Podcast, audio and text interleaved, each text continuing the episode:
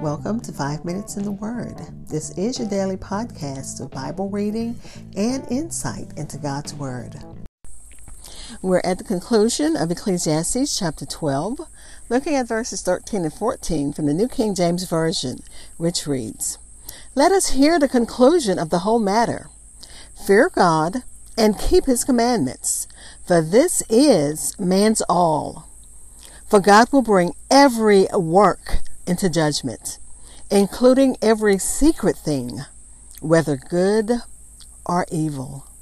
Again, Ecclesiastes chapter 12, verses 13 and 14 from the New King James Version, which titles these verses The Whole Duty of Man. And chapter 12 is titled The Conclusion of the Matter and this is the will be the conclusion of Ecclesiastes. I'll be back to share insights and we'll close in prayer. Hi, this is Hope Scott, your host of 5 Minutes in the Word. Thank you for listening to my daily podcast, which spends a few minutes exploring God's Word.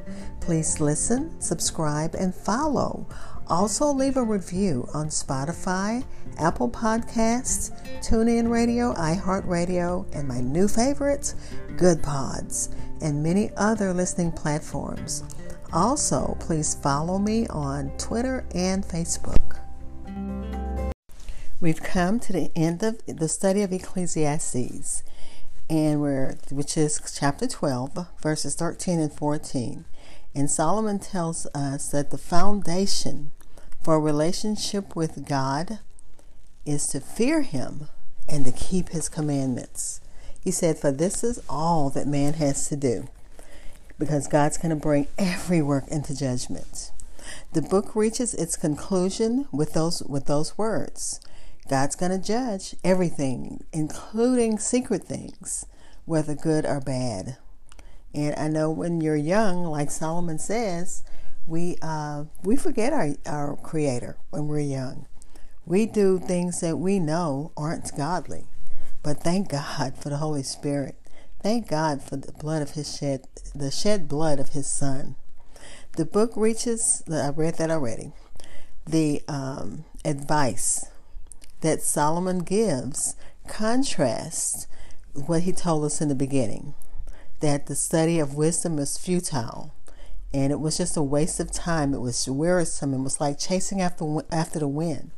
And I have to remind you what um, um, Matthew Henry said, and I'm going to just read it again. He says, "The account we have of Solomon's apostasy from God."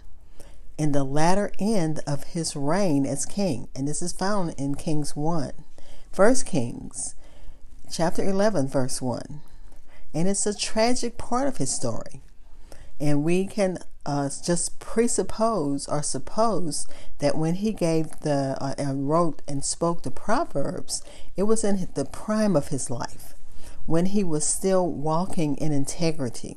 But now he's an apostate. He's living a life believing that there is no God because he's allowed all the, the women, again, who uh, he brought into his to his life to build idols, to, to worship idols.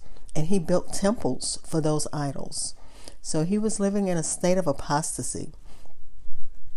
So it's it. Uh, Matthew Henry said he probably grown old for, uh, and then think about the burdens and the decay, the decay of aging that he speaks of in chapter twelve, which we have just just finished reading. And by God's grace, he recovered from his backsliding. And to me, that's the best part of the story. By God's grace, he was recovered. And by God's grace, we're all recovered from our backsliding. Even when we come to the end of the chapter, the end of life, when Solomon says that uh, God's going to um, to bring all of our work, every work, into judgment even even secret things we've done. And he's going to tell us whether they're good or bad. But we have to think about God recovers us. The bad things, he recovers us. the secret sins, He covers us, He recovers us, and we thank God for that. In light of our uh, human limitations and God's supremacy, we can g- gain a proper attitude about life and about our trust in God and our obedience to Him. So, in this final message of uh, Solomon, he says, you know, life is difficult, and our understanding is is limited. Injustice and, and oppression they're prevalent even today, but it is important to uh, remember the main thing. The, the conclusion fear God, keep His commandments, no matter what's going on around you, despite everything. It doesn't end with a, with despair. It ends with hope. He encourages people. Remember, he encouraged us to enjoy life and live it to its fullest. And he uh, also uh, wants us to fear God and obey his commandments. Even though injustice and oppression are prevalent, the book concludes with divine justice. And we thank God for that. Faith in God's justice leads the preacher to encourage people to fear God and keep his commandments. And again, like Matthew Henry says, even though he was an, uh, an apostate, God recovered him from his backsliding. Let's pray. Father, we thank you for your word. We thank you, excuse me, that even when we're in our backslidden states, the Holy Spirit just keeps drawing us to you and reminding us of what you want us to do. We thank you for that, Father. We thank you for this, the blood of your Son.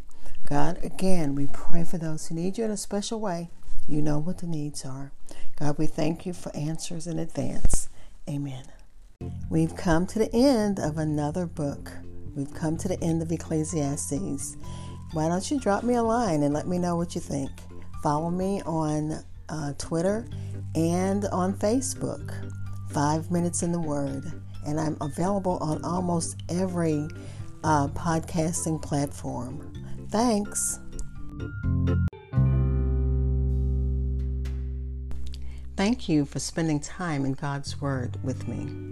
Be blessed.